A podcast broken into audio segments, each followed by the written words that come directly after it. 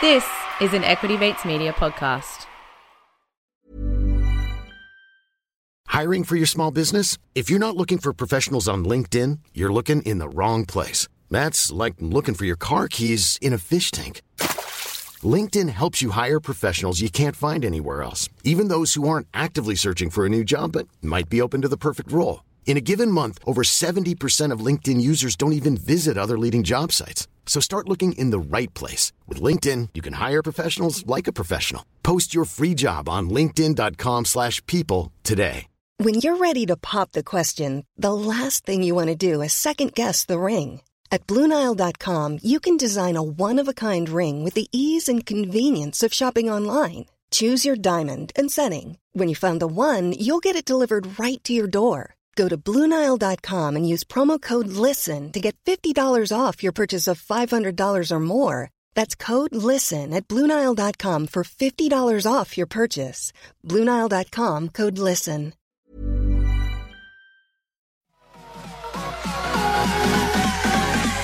Equity Mates. I will say this about investing. Everything you do learn is cumulative. What I learned at 20 is useful.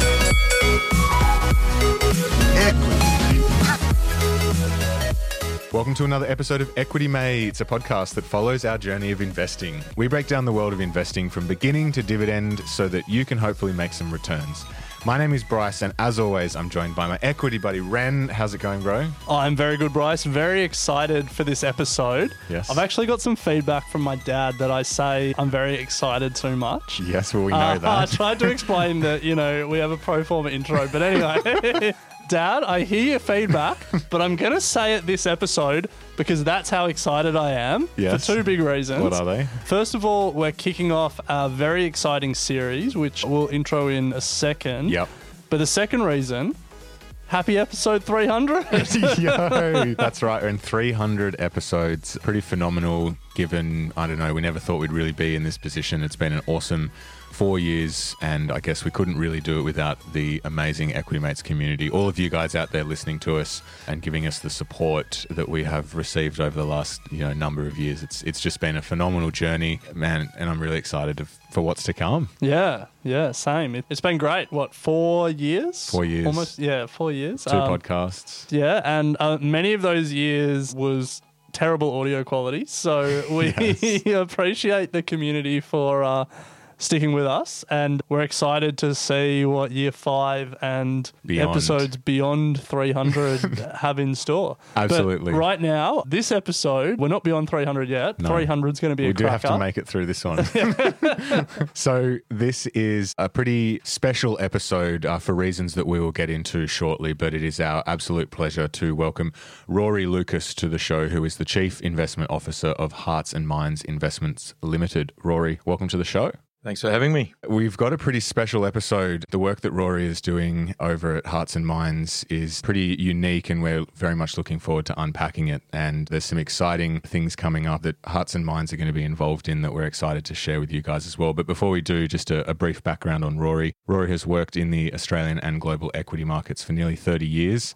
Whilst having worked in a variety of roles, his specialty is trade execution as well as portfolio construction and risk management. And so we're going to be unpacking all of the work that he's doing over at Hearts and Minds. So ready to get stuck in. Bring it on. So, Rory, before we do that, we do like to start with a bit of a game, throw a few indexes and themes out there and get your thoughts on whether they're overrated or underrated.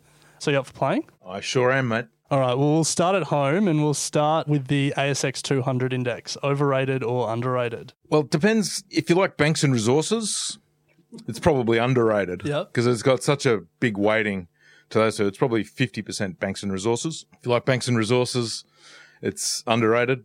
To me, it's overrated. Moving overseas, the S&P 500, overrated or underrated? Same as the Aussie market in a way. If you like tech stocks, the S&P 500 is probably still underrated. You know, where the top five stocks, known as the FANGs, mm-hmm. they now represent probably 25% of the S&P 500. Hmm. So it's a bet on tech stocks. Mm. So to me, a bit overrated. So, you work for a listed investment company, an LIC. We're not going to ask you about LICs. We are going to ask you about ETFs, exchange traded funds, overrated or underrated.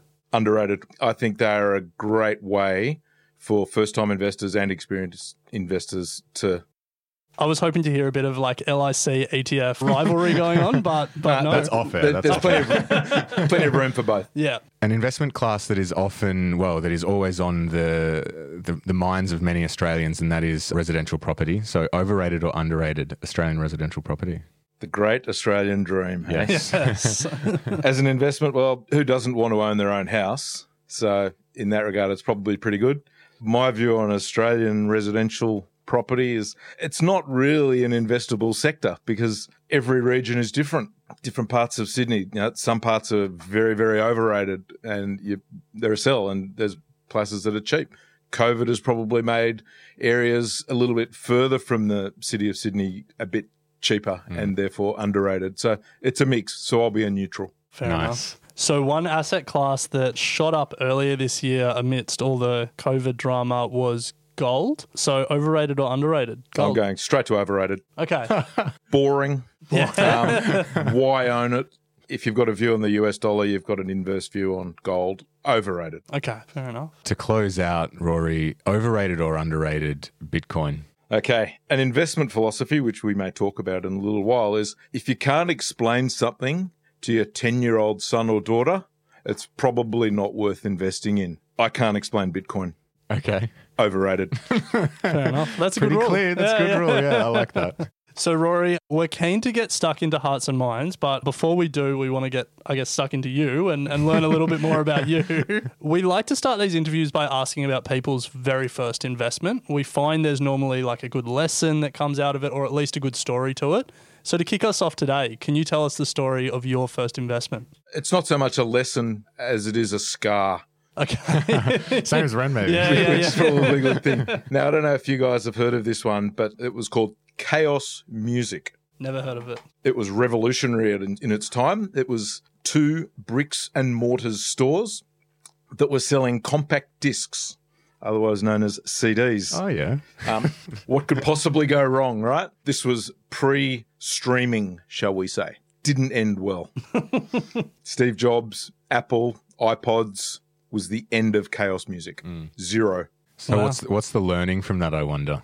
If your broker says this is gold, this is fantastic, it's probably not. But more importantly, to any investor, do your own homework. Mm. Do the work yourself. Mm. See if the company actually makes money, how it's going to make money. Just do your own work. Mm. It's like EB Games at the moment. I'm still surprised that with all of the online games now, it's like how's how's there still bricks and mortar mm. stores for this place still up and running? But anyway, One thing, one thing I'd add to that would be a benefit of COVID is sort of shutdowns. If you're looking at an investment, can a company survive a shutdown? If mm. if the store shuts for six months, twelve months, whatever, probably changes your investment view on a lot of stocks and a lot of sectors. yeah, absolutely. So, Rory, you are Chief Investment Officer at Hearts and Minds, but um, you've obviously had a pretty long career in markets. Are you able to just share your journey in finance and how you have become to be uh, Chief Investment Officer? Straight from school to university, Bachelor of Commerce, Uni of New South Wales, um, straight out, and then I got my first job at Bankers Trust in the the dealing room of 1990, which was the the place everyone wanted to be. I don't know how I got there, but someone someone liked me, and then I got to work at what we all called the the College of Knowledge, being the trading floors that existed in the 80s and 90s, the Sydney Futures Exchange, and also the derivatives floor, the ASX derivatives floor in Bond Street. So I worked in trading pits for pretty much the first 10 years of my life, and then trading pits became redundant. Everything moved to electronic trading, and for the last 20 or so years, I've worked on equities desks doing market making, trading, risk management, portfolio management. Yeah, Um, nice. So, through that period, I mean, your whole working career really, have you developed a personal investing philosophy? Most of my work, as I was just saying then, most of it has been trading. And you see with things it's trading or investing, generally defined by the length of time that you would hold a position. But investment philosophy, trading philosophy, I'll mm, call it, it, it's trying to find undervalued and overvalued things. You know, people have spoken about shorting stocks, mm. try and find something that's overvalued that will come back to its fair value. So, do you consider yourself a trader? Yeah. Yeah. What would be like the average time you wanted to hold a position? before becoming more investment educated through Hearts and Minds, mm. generally I'd hold positions for two days to Yeah, right. three or okay, four months. Yeah, yeah, yeah. Very short. Yeah. Trading around the edges. Yeah, yeah. Mm. Trading yeah, around the edges. yeah. Very different skill to what we really talk about here at Equity Mates. Mm. Not something I feel I would ever have any edge in. Mm. Yeah, and not many people do, to be honest, because there is a lot of randomness Yeah. in short-term moves of stock prices, and it's beware. Yeah, yeah. Something I would like to learn more about, only just to understand it, not because I want to go out and buy a massive CPU and You- sit there all day and. You went Buzz. through you went through a bit of a charting phase. You were like, I'm going to learn this. I did. Yeah. Read a few pages and I was like, nah, no, I'm long term. I'm long term. Long term Too many charts here. long term means people don't realize you're wrong until much much later. So, Rory, let's get stuck into hearts and minds and let's start at the top. It, it is a pretty unique Australian listed investment company. For those that want to look it up as we talk through this, the ticker is HM1. So, check that out on the ASX or wherever you are getting your investing information. But as I said, let's start at the top. What is Hearts and Minds and the story behind how it got started? What is Hearts and Minds? It's listed on the Australian Stock Exchange, as you said. It's actually a portfolio of stocks. We have about, at any one time, 30 stocks in there at any one time. So if you buy one share, you have exposure to 30 shares. And we'll get to that. How did it come about? In 2016, we ran our first conference called the Sohn Hearts and Minds Conference at the Sydney Opera House, where we had a select group of speakers stand up and pitch their single best stock investment idea that they had to the audience. Now, why would they do that? A, the audience paid tickets to come and listen to these esteemed investors. B, all the proceeds raised from the conference were going to be donated to a suite of charities. So it's been very philanthropic. So that was the first year. In the second year, exactly the same thing. Tickets were three and a half thousand dollars to come and listen to these speakers. The speakers were actually paying to present at the conference because that was their donation. The idea being that people would speak giving their intellectual property for a greater cause, being donating to medical research. We had a look at how the stock pitches were performing and they performed exceptionally. The returns were off the scale. And so in the second year, there was a, we call it a special purpose vehicle was created for people who wanted to invest in the ideas of just the conference. And I think that returned 44% in nine months. And then they handed the money back. They sold all the shares. They handed it back and said, that's great. So the brains behind Hearts and Minds, the genuine founders of Hearts and Minds said, how can we make this even better? How can we make this better for shareholders, potential shareholders, if we were to raise it? And how can we make it such that an even bigger donation can be made?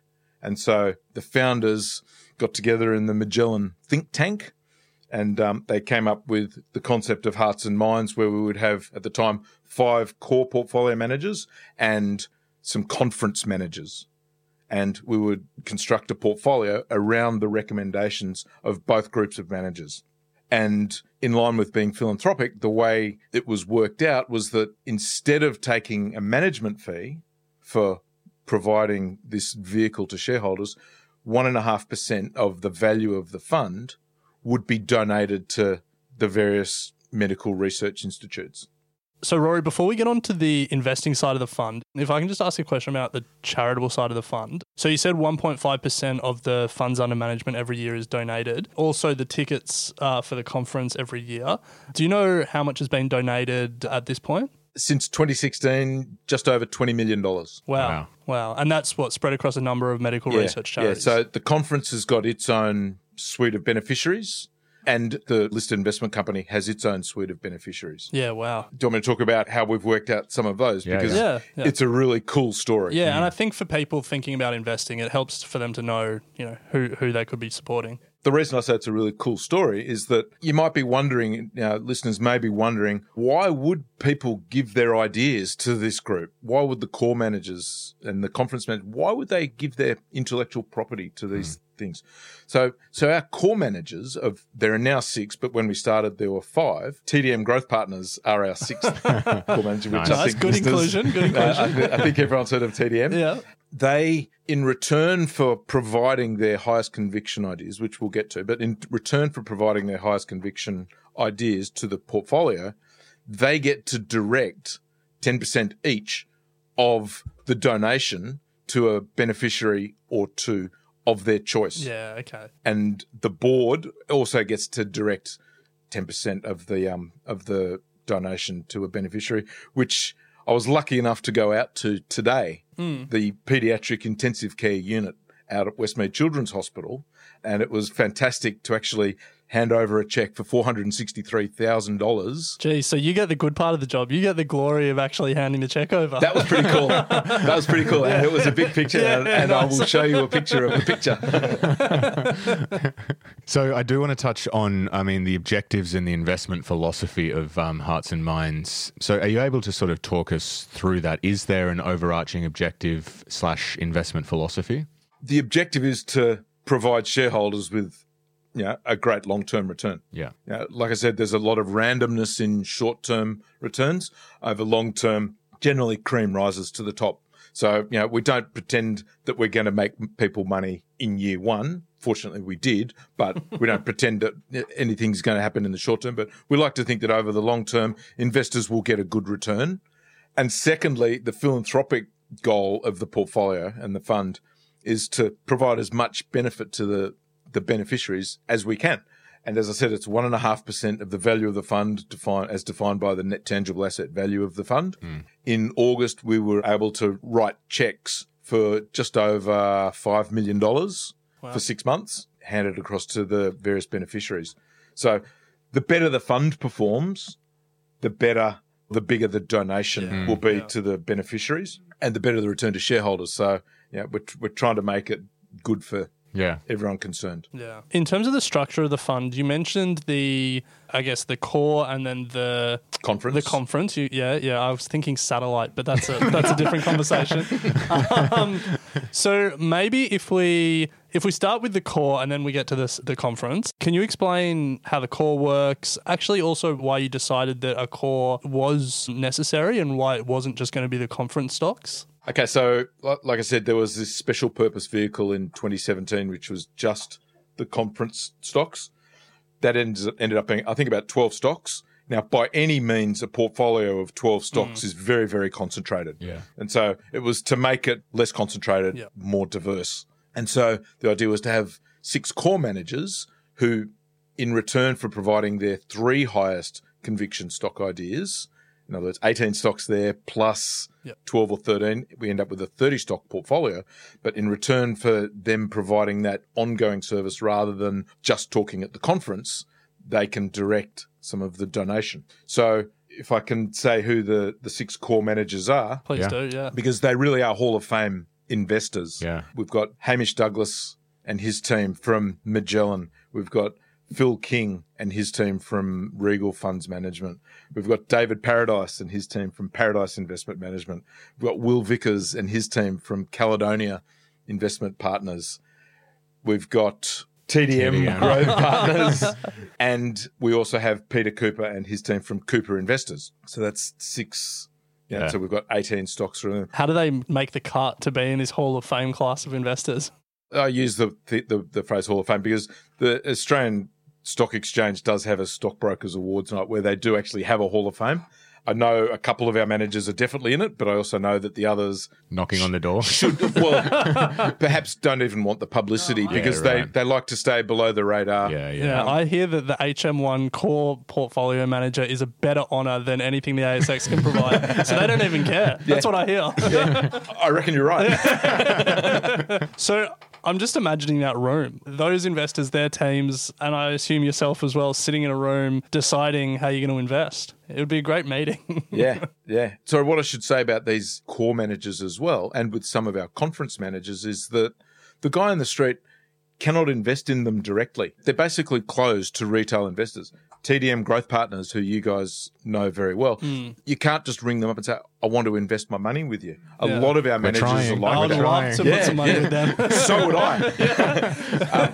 Um, but what HM1 gives you is not only access to those managers, but the cream of their portfolios. Yeah. I was just going to say, Rory, it's almost sounding a little bit too good to be true because, to your point, you know, those fund managers are often unaccessible for beginner investors who are starting along their journey, but recognize that Hamish is brilliant at picking stocks, recognize that TDM are brilliant at picking stocks. But not only that, but you've got the fact that what is normally your management fee is using, Yeah. you know, for good. It's a brilliant sort of idea and vehicle for people who are looking for this sort of an, an investment vehicle. A lot of these guys, obviously, we say they're Hall of Fame fund managers, they have been very successful Mm. in their careers. Hmm. What I've found mixing with these people is that a lot of very successful people really want to find an avenue to give back hmm. to hmm. society. Now, how can really successful smart people? Yeah, of course, they can just write a check and donate, and many do, and and that money is always appreciated. But what these guys do is they give us, being the vehicle, their intellectual property in a way that shareholders can benefit from it, and Yeah. the beneficiaries can get a very nice check, as you know, Yeah. the Westmead Hospital got today. But but further on that, in terms of the alignment of interests with these guys, everyone has got some sort of story with medical research. You know, a, a problem if it's cancer, if it's mental health, whatever it may be. I'm sure Hamish Douglass, if he's listening, won't mind me saying, because he did say it that uh, in a public forum that his father was the beneficiary of a heart transplant from the Victor Chang Foundation. So Hamish had a father for 16 years longer than he otherwise would have. He is forever indebted to the mm. Victor Chang Foundation, mm. Cardiac Research Foundation. Why wouldn't he give his best asset, being his intellectual property, towards a vehicle where the Victor Chang Cardiac Research Institute can benefit mm. from his intellect? That's why it's such a fantastic idea, and everyone's interests are so aligned, and that's why it, that's why it does sound too good to be true. But I'm waiting for the cat. it really is. I haven't found one yet. Hey, equity mates, we're going to pause here for a moment to hear a word from our sponsors. Hiring for your small business? If you're not looking for professionals on LinkedIn, you're looking in the wrong place. That's like looking for your car keys in a fish tank. LinkedIn helps you hire professionals you can't find anywhere else, even those who aren't actively searching for a new job but might be open to the perfect role. In a given month, over 70% of LinkedIn users don't even visit other leading job sites. So start looking in the right place. With LinkedIn, you can hire professionals like a professional. Post your free job on linkedin.com/people slash people today. Imagine the softest sheets you've ever felt. Now imagine them getting even softer over time. That's what you'll feel with Boll and Branch's organic cotton sheets. In a recent customer survey, 96% replied that Bowl and Branch sheets get softer with every wash. Start getting your best night's sleep in these sheets that get softer and softer for years to come. Try their sheets with a 30-night guarantee. Plus, get 15% off your first order at bollandbranch.com. Code BUTTERY. Exclusions apply. See site for details. So, Rory, we've spoken about the core fund managers, but one of the exciting parts about what you do is is the conference, and we've got some awesome news for our Equity Mates community coming up shortly. But what role do the conference fund managers play in the whole piece, and how do their picks, I guess, being included in the fund? And, and maybe even if to take a step back, for people who've never heard of this conference before, maybe if you can start with what the hell the conference is. Good point. It's the Sohn Hearts and Minds Investment Leaders Conference. That's a that's a long one. This year it's held on November the 13th and it's a virtual one. We'll we'll talk a little bit more about that. But it's where we have a group of people that source fund managers, some of them lesser known but extremely successful about the fly under the radar and they stand up in a TED style talk. So they get 8 minutes to talk about their best single best investment idea to an audience. Last year it was at the Sydney Opera House. The year before it was in front of a thousand people down in Melbourne. So no pressure. No pressure. and in the audience, there's a whole lot of high net worth investors, family offices, fund managers, other hmm. fund managers, and a lot of retail investors that just want to hear the best ideas from the best fund managers in town. Hmm. Like I said, they, they talk for eight minutes. It's fantastic how they talk because they really talk, they talk about the companies and so many times, and I'm sure we'll get to this, but so many times they talk about a stock that you haven't thought of, it hasn't been on your radar, and then you just go, How could I miss this? this is such a no brainer. Mm. And then you look at the share price performance of some of these stocks, and it's just been phenomenal. Yeah. Mm. Stocks that you just wouldn't think to invest in. It's a pretty exciting idea to, you know, be involved in. And you mentioned there that in previous years it has been an event that you have to pay, you know, three and a half thousand dollars a ticket to and make your way to the Opera House or wherever it may be. But Rory, you mentioned that this year it is virtual It is. and meaning available to a lot more people. And the good news is that tickets are nowhere near three and a half thousand dollars. They are five hundred bucks, but for the first twenty five people in the Equity Mates community, Hearts and Minds have been generous enough to offer a ticket for four hundred dollars. So that's twenty percent off.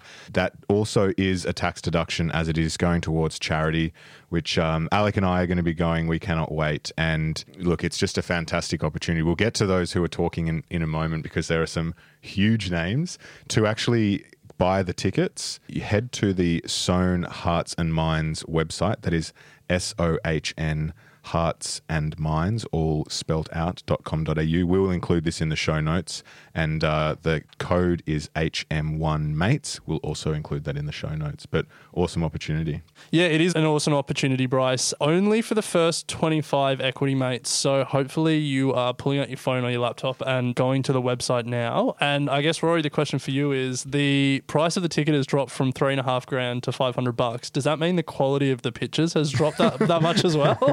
Not even close. No way. No way. It's it just gets better and better every year because the mantra is better than last year. And I might be jumping the gun a bit here, but it's probably a relevant time to bring it up. You often have very big names, and you've told us one of the big international names that will be making an appearance this year. Do you want to tell us about that? Well, there's a few big names. Uh, one of the big names that we've got to do a keynote speech, which is pretty much straight after the US election. So that'll be fascinating in mm. itself. His name's Bill Ackman from Pershing Square Capital. He has been credited with the trade of the century conducted earlier this year. Mm. He turned about $27 million into $2.6 billion. Not bad. Um, not, not bad. you um, take it. through a, what's called a CDS. Uh, it's sort of like a put option. He got the correction right, shall we say, Yeah. in, a, in Yeah. a big, big way. yeah. I mean, it's pretty phenomenal access. We did reach out to Bill Ackman to come on our show, but for some reason he's, he just politely declined. But um, Maybe we'll send him a message while he's on the Zoom uh, pitching uh, just to see if he wants to come on. Absolutely. But Ren, I think, uh, look, it doesn't get much bigger than Bill Ackman, really, you know, one of the biggest hedge fund managers over in New York. It's going to be absolutely phenomenal to be able to listen to him speak for what, 500 bucks or whatever it is. So um, it, it's, Well, it's four, phenomenal. 400 if you're 400. one of the first 25. 25 equity mates. Who else have you got coming on, Rory? If anyone has followed what we did last year, we had Cathie Wood from ARK Yeah, yeah. Funds Management who pitched Tesla. right on brand for her. Really, really controversial pick. She was considered the most trolled portfolio manager in the world for her view on Tesla. Yeah. She was almost the lone bull, the, basically the most shorted stock in the US market. It's up 600% since she pitched it. Do you think she's still holding? Yeah, I, I remember in the media, her valuation for Tesla is large. Massive. Like, I can't remember how large it is, but it's large. Yeah. Yeah, right. Her 2024 bull market valuation was $7,000 US A share. a share on the old scale. So you've got to divide that by five Oh, for the split. for the yeah, split. yeah, yeah, And it's now 430 now bucks 430. So Jeez. she She's thinks bullish. there's a lot of upside. Yeah, she, yeah. you know, she really believes that uh, there'll be uh, 30% of cars in 10 years' time will be electric vehicles. Wow. Yeah. Again, someone else we tried to get on the show and politely declined. So you guys are doing something right. You guys are doing something right. Hey, let's stop talking about the people we haven't been able to get on the show. But it just goes to show the quality yeah, and I guess the size of the people that are coming on. Like Well- these are big hitting yeah. investors. Ray Dalio was at the conference last year, wasn't he? Yeah, he? he did a keynote speech Yeah, as yeah. well about the state of the world. Yeah, he's doing a lot of those state of the world Yeah. uh, hits at the Yeah. moment, isn't he? Yeah. So, for people that aren't familiar, Ray Dalio is the founder of the biggest hedge fund in the world, 120 billion dollars under Mm. management, uh, Bridgewater Associates. Jeez, I'm getting excited. So you've got some pull. You've got your core managers and then you've got your conference managers coming in and pitching these stocks. Sounds pretty incredible. How is the fund actually performing? The funds performed pretty well. We listed on the 14th of November 2018, so just about two years ago now. The price was $2.50. The share price today was $4. Oh, nice. So that's, do the maths, Yeah. almost 60% return, I think. It's been fantastic. Yeah, nice. It's been fantastic. If you bought it at the bottom of COVID, you would have Ooh, made yeah. ninety It percent. traded, yeah, it, it traded down to a dollar ninety, I think, Mm. um, when there was just a complete exit from equities. Yeah. No, nothing was immune in late February, early March. And so, just to confirm, and apologies if you have said it, but the stock pitches that the conference fund managers pitch, do they only stay in the portfolio for 12 months until the next conference? Yeah, that's right. So 35% of the funds in the portfolio get invested in the conference names and 65% get invested in the core names. There's three stocks from each of the core managers. So 18 stocks represent 65% of the portfolio and call it 12 stocks represent mm. 35% of the Do portfolio. those, do those core p- positions also get turned over once a year, or can they be no, held for no, longer? no. Their, their general holding period is is three to five years. Okay.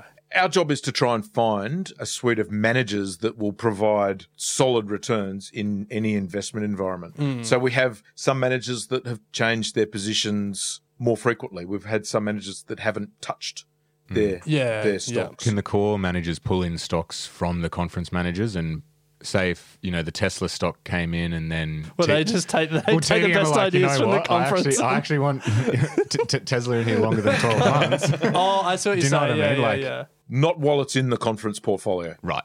Okay. Yeah. So coming up to the next conference in the next couple of weeks, the remainder of the conference stocks that were pitched last year will be sold down mm-hmm. and the funds will be redeployed into the new stocks. If a core manager was to say, I want to change stock XYZ into my core portfolio recommendation into Tesla, he would have to give us his investment reasoning behind that. And it would be considered by our investment committee to be included in the portfolio. Yeah. Yeah, nice. So it can be done. I would love to see your investment committee when someone wants to, one of the core managers wants to change one of their positions and some of the other big, big dogs in the room disagree. That would be an interesting investment committee to be in. Sure is. Yeah. We've had some of those recently. oh, really? I mean, unless you can share details, but I imagine there's probably some confidentiality that you got to respect there. There's absolutely some confidentiality. What I can share with you is that we did release a slight amendment to our investment guidelines last week to the Australian Stock Exchange. Um, and I do a weekly blog, which is on our website, which is free for everyone to see, and you can just sign up and subscribe and read that if you like. And I spoke about it in my update yesterday, so it's nothing confidential. But recently we came up with a quality problem in our portfolio where one of the core stocks had performed so well that it had become quite a large portion of the portfolio. Okay. What, so- which stock was that? It was one of the core stocks, Oh, so which we don't yeah, disclose okay, yeah. out of respect to the core managers because it's their intellectual Yeah, property. course, if they want course. to, if they want to tell the public what their highest conviction stock idea is, Yeah. that's up to them. And out of courtesy, we don't share that. Sure. We had one of those stocks performing fantastically well, and so the investment committee had a debate about whether or not you allow the position to run a little bit longer because it's become a bigger position because it's performed so well, or whether you just say that's just got to be trimmed. Hmm. And so it was a lively investment debate. And one of the members of the committee sort of likened it, and, and I did use his analogy in my update yesterday. It's like having Michael Jordan on your team, or Steve Smith, Yeah. or Virat Kohli, Yeah. Or Don Bradman on your team? Do you do you retire them because they've got so many runs or scored so many points in a game if they're not injured? Mm.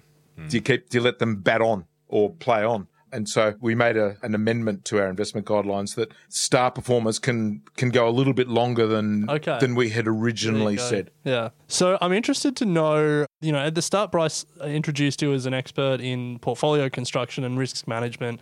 And I imagine that becomes quite important when you're building this portfolio because depending on what the conference participants pitch and then the specialties of the core managers, you could end up with a highly undiversified portfolio. Tech is obviously hot. What happens if all 12 conference participants get up and say, you know, COVID's here to stay, work from home's here to stay, and you get Zoom, Zoom, Zoom. DocuSign, Amazon, Microsoft. Uh, how do you manage that? Great question. Great question. Manager selection is is the simple you know, top line answer to that. We don't want to have just tech specialists. We want to have some sector specialists, but we also want to have people that just go looking for yeah, the the best idea of anything. And so far, we've succeeded by our selection of diverse managers because there are lots and lots of different types of managers. There, you know, there's the growth managers, there's the value managers, there's agnostic managers, there's sector specialists. Hmm. So is that diversity both of strategy, but then also in terms of like Australia, Absolutely. US? Oh, Absolutely. yeah, Yeah. yeah. Do you, Absolutely. do you take on small caps? Generally not, by virtue of the size of the portfolio now. Mm. there- There's Yeah. just there's about nine hundred million dollars Wow. of capital that gets deployed now. You could do a spin off fund, allocate 10% of the funds for like 12 positions, and do a second day, like a small cap Saturday, and have a second second conference. It's not a bad Got- idea. It's got legs. I'll I'll give you an analogy about about small caps and Small and, cap Saturdays. and why and why one of the reasons that we don't like using them. We call it the lobster pot analogy. Lobster pots are really easy to get into, but they're really hard to get out of. Mm, yeah. And when things go wrong, you don't want to be stuck in the lobster pot. So, you know, for our shareholders, we like to have highly liquid stocks Mm. because a position size might be $20 million uh, at, at cost. Yeah. If we need to liquidate that, we want to liquidate it in a hurry Yeah. because, Uh, as I said, my background's portfolio construction and risk management. The thought of not being able to get out of something Yeah. is a horrible feeling. I've experienced it before in some of my previous jobs, and it is not fun. So that's one of the things that I've just said. The stock must be liquid enough that if something goes wrong, because even in a high conviction portfolio, people can be wrong. Yeah. Yeah. Yeah. Yeah. We just like to be able to get out Jeez, quickly. It, it would be huge if no one was wrong out of the 30 stocks. Yeah. Gold mine. Yeah. So the other question that I have is just around the conference stocks and the timing of them. So the investors who are pitching go into this pitch knowing that the stock's only going to be held for a year. And hmm. so part of their thesis can't be just like a general thesis about why this is a good company and why it will grow. It has to be why there will almost be like a catalyst within the 12 month time frame. Do you explicitly ask for them to include that in their pitch?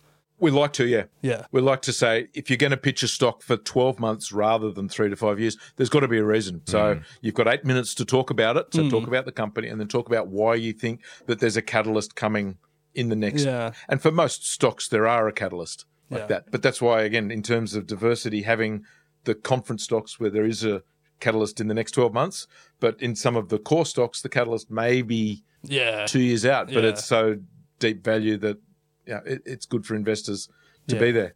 What an environment to be pitching in for the 2020 conference. one, isn't I it? mean, It's a big one. US election, COVID. So much. I mean, There's a lot going It's on. It's going to be fascinating. Central and the banks. managers, Yeah. that's the only discussion I have with the managers. Is know your environment. Yeah. Yeah. Yeah. Well, speaking of, have there been any really memorable pitches for you, or perhaps stocks that have come out of it and you've just gone, wow, you know, never heard of that stock, or, you know, that was an amazing pitch, or perhaps any flops? Let's go to the memorable pitches.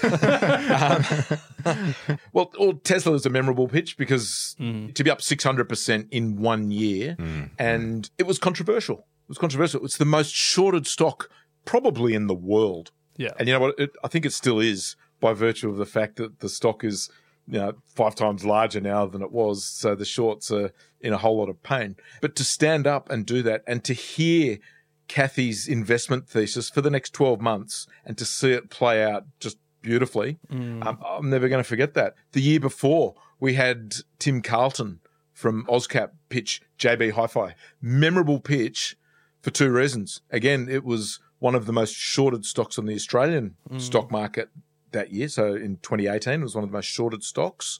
But secondly, in our 2017 conference, JB Hi-Fi was pitched as a short. Oh, really? Wow. Yeah. I was going to I was- ask that. yeah. So people can pitch short. They can. Shorts can't be invested in the portfolio Yeah. because Oh, it's okay. a long only portfolio. Yeah. Okay. But you know what? Investors love to hear about you shorts because another word for pitching a short is pitching a train wreck. Mm. Yeah. So to have someone stand up and pitch why JB Hi-Fi is his highest conviction long idea 12 months after another superstar fund manager pitched it as a short yeah, yeah, yeah. was a gutsy play. Yeah. And you know what? He was right. We generated a fantastic return holding it for 12 months. Was the short right as well in that year? Did JB go down? I think it flatlined. Okay. I think yeah, it flatlined, yeah. which in a rising market is still a good outcome. Yeah, and then when it was pitched as a long, it was pitched as a long. it? I think Yeah. it ran forty to fifty percent or Yeah, something. wow. So fantastic return. Yeah, well, Bryce uh, likes to call himself the bricks and mortar whisperer, he um, or the or the retail whisperer. He has a knack for picking retail stocks. Um, so maybe you should get him along to pitch the next JB Hi-Fi. Equity mates, we'll just quickly pause to hear from our sponsors. So, Rory, before we close and give a few more details on the conference, any other sort of memorable moments from the previous conferences or, or big names that you're hoping may come back? Warren, Warren Buffett on the cards for 2021. We tried to get Charlie Munger Yeah. this year, thinking it's virtual. Virtual, yeah, yeah. Uh, we, we were a chance of getting a 95 year old to speak in front of a camera. We didn't succeed. Okay, okay. Um, so you've got much better pull than us, but even your pull has its limits. It's got a, everything's got its limits. Big names in the very first conference. Yeah, Hamish Douglass from Magellan Yeah, pitched nice. Apple. Yeah, Good right. pitch. Yeah. And you, know, you go back to 2016 and look at what Apple's done in the last Mm. four years, let alone the last 15 years. Fantastic pitch. Phil King, who's one of our core managers, I think it was in 2017, he stood up and pitched Appen, which is a Okay. Yeah, voice Yeah, yeah. recognition business, which is performed like I think when he pitched it, it was five dollars fifty, five dollars sixty, or something. Look at the share price now. I think it's thirty five or thirty six dollars. Yeah, wow. Two or three years later. Yeah. Um, and so we're lucky to have people like that as core managers, Hmm. but have also been conference managers. The thing for me would be it must suck to sell a lot of these companies. Like you you see them run in the portfolio for a year, like, you know, a company like Apple or like Appen, which has had heaps of growth after. It must hurt to sell them. The one that hurts most recently about that, yes, it does hurt. Uh, the one that hurts most recently is DocuSign. yeah. So that was Yeah. pitched by a hidden gem. His name is Bobak Pusanchi. I think I pronounced that right, from Coda Capital in New York. He's one of our sector specialist presenters, and he specializes in software as a service. Okay. The Good- SaaS good sector to be in A these good days. sector. so he pitched DocuSign, and I should have mentioned his presentation on DocuSign as one of the memorable ones because it was one of those dull moments of it, e-signatures. Yeah, I. So obvious. Yeah. We Um, had that in COVID. We're like, how did we not think Yeah, of yeah, that? yeah. that one probably hurts me the most because we, we even though we achieved uh, about an 80% return from November 2018 to November 2019, from November 2019 Yeah. till now, I think it's up sixfold. Yeah. Wow. Yeah. Wow. COVID has That been hurts. very good for COVID that has been very Yeah. good for that sort of company. So. um, Yeah. Fortunately, we have Bobak coming back this year to pitch another stock in his sector. So, yeah, we're excited to have people like that coming Yeah. back. Awesome. Yeah. So before we jump to the final three, Rory, that Ren will take you through, worth just touching on the amazing offer that you guys are offering at Equity Mates community. So for the first 25 community members that do jump on and grab a ticket, that is 20% off original price 500, available now for 400 to the first 25. Use the code HM1MATES. We will put all the information as well as the address sohnheartsandminds.com.au in our show notes. It is on the Friday, November 13th, kicking off at 8 a.m. The good news is, though, if you are at work and you can't make it during the day, that the recording is available for 48 hours after the event. So you can spend your weekend on the couch watching Bill Ackman, you know, a Cathie number- Wood. Cathie Wood, a number, a, a huge range of uh, awesome investors and, and stock pitchers, and set yourself up for potentially some pretty big returns in 2021. So, fantastic opportunity. Alec and I will be there online Yeah, watching we'll along. watching, so, yeah. um, can't wait. I would say if you're at work, you can watch it up to 48 hours afterwards. But I would say chuck a sickie. Absolutely. It's if you want worth to see it. it live. And I just noticed the date, Friday the 13th. Is that's an inauspicious day to uh, to be putting the conference on? We've just been saying November the 13th. Okay. fair call. Fair So call. cat's out of the going forward, now. can we just call it November the 13th?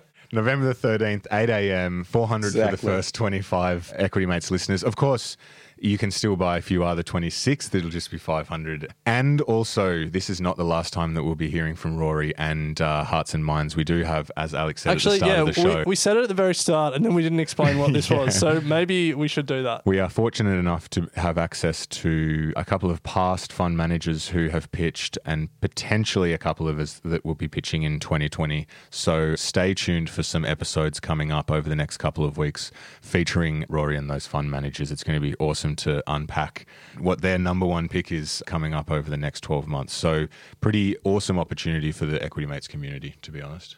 For people who are trying to put that code in now, it's HM1 mates, no spaces in there and all caps. It's in the show notes, but yeah, if you had that question, hopefully that answers it. Speaking of questions, Rory, we've got a final three questions that we like to end every interview with. So we'll get stuck into them now. The first one is Do you have any must read books? And these can be investing or otherwise. The first book I was told to read about investing, it's a bit left field. Yeah. It was written in 1923. Reminiscences of a Stock Operator. Okay. Yeah, Heard yeah. of that one? Yeah, Yeah, we- the story of Jesse Livermore. Yeah. Mm-hmm. Mm-hmm. Fantastic. Absolutely fantastic. It's the sort of book you can read again and again, and you can read it if you're 20, 30, 40. Yeah, I have heard that. It's one that you can just pick up, and the more you know about markets, Yeah. you take It's something fantastic. different. Mm. And, yeah. Yeah. Really good book. Another one I've read recently. It's called "You Only Have to Be Right Once." Think about the name. It's, Yeah, it- yeah. It's it's basically the story of a, a whole lot of the Silicon Valley investors. So the story of Spotify, the story of Snapchat, the story of Tesla's in there, Airbnb, something that a lot of millennial investors have all heard of. The story of these guys who got it right once and how successful they've been. Uh, I think it's a fantastic read, and uh, again, another one you can read repeatedly. And another one, it's not an investing book, but I loved it. It's called The Nordic Theory of Everything. Okay. sounds weird, but it's unput downable. I, lo- I love it. It- Basically, it, it compares and contrasts life in the US compared to the Nordic region, Right. Yeah, okay. right. and and just the differences, the way that they conduct life. Like the the Nordic region, your preschool daycare is all funded by the government. Mm. Aged care is all funded by the government. University is all free. So a lot of people they don't have those concerns of how am I going to pay for my kids to go to preschool so so that I can work, and then it just goes from there and there and there and. It makes you want to really consider where you live. no, it's interesting. It's a fantastic book. Yeah, really yeah, good. That's great. So, second question: What's your go-to source for investing information? For investing information, the first place I would go is the website of the company. Yeah. I go and look at what they do and look at their balance sheet. I, I, I'd like to see that they're actually making money. And if they're not making money when they think they're going to make money, hmm. and then I'll think about investing in them. I'm probably pretty conservative like that. On a day to day basis, every morning, I'll, I'll read the financial review. I read the Wall Street Journal. I read Seeking Alpha, which is just a, it's a free website, which is fantastic. I look at Livewire and Share Cafe, some local versions of Seeking Alpha, and uh, another one uh, that I sort of remembered that I looked because I got the email today. Howard Marks, who was a keynote speaker at our conference last year with Ray Dalio, who runs Oaktree Capital Management, he does an investor newsletter, which again is free to subscribe. You get the insights of Howard Marks, who I put up there with Ray Dalio in terms of all-time legends of the investment Yeah, market. I heard he's just turned it into a podcast. his uh, memos. Yeah. Oh, what you know, his newsletter. He's now he's Oh, now okay. doing a pod. There you go. Damn it. we'll try and get him on the show to talk about his podcast. True, true. Launch his pod. So the final question that we like to ask, if you think back to your younger days, you know, when you were leaving uni and starting out a trading floor for the first time, um, what advice would you give your younger self? start investing early. Start investing early. Uh, the the most important thing with investing is the power of compounding, and compounding those last few years just become so much more substantial the earlier that you start. That's the most important thing to me. Good investing is probably boring. It doesn't need to be whiz bang. Like it's, yeah, Tesla's done fantastically, but people like to speculate. Hmm. But investing should be boring. Find really good companies that just have, like, like Warren Buffett described, the economic moat, all of that. Find the boring companies that just grind and grind and then just let the compounding effect hmm. take Yeah. effect. Yeah. I feel like both pieces of advice are going straight in the book. Yes, yes. a lot of people don't know that we're writing a book, so that's probably well, cat's out, out of the field. Anyway, Rory, two great pieces of advice to finish on. Thank you very much for coming in and sharing your story, but also all the work that you're doing at Hearts and Minds. It's a, a phenomenal cause and also a great investment vehicle for beginners. As you said, a lot of the fund managers are difficult to get access to.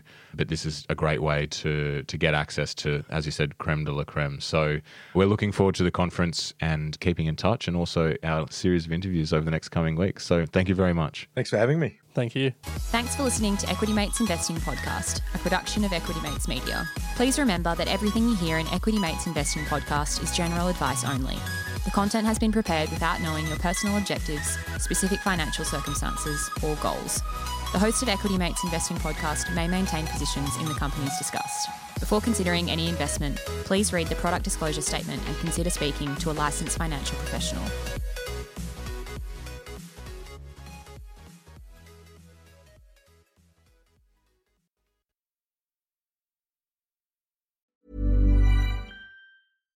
Hi, I'm Daniel, founder of Pretty Litter. Cats and cat owners deserve better than any old fashioned litter. That's why I teamed up with scientists and veterinarians to create Pretty Litter. Its innovative crystal formula has superior odor control and weighs up to 80% less than clay litter. Pretty Litter even monitors health by changing colors to help detect early signs of potential illness. It's the world's smartest kitty litter. Go to prettylitter.com and use code ACAST for 20% off your first order and a free cat toy. Terms and conditions apply. See site for details. When you make decisions for your company, you look for the no brainers. And if you have a lot of mailing to do, stamps.com is the ultimate no brainer. It streamlines your processes to make your business more efficient, which makes you less busy. Mail checks, invoices, legal documents, and everything you need to keep your business running with stamps.com. Seamlessly connect with every major marketplace and shopping cart. Schedule package pickups and see your cheapest and fastest shipping options from different carriers. With rates up to 89% off USPS and UPS rates. And with the Stamps.com mobile app, you can take care of mailing and shipping wherever you are. Make the same no brainer decision as over 1 million other businesses with Stamps.com. Sign up with Code PROGRAM for a four week trial, plus free postage and a free digital scale. No long term commitments or contracts. That's stamps.com. Code program.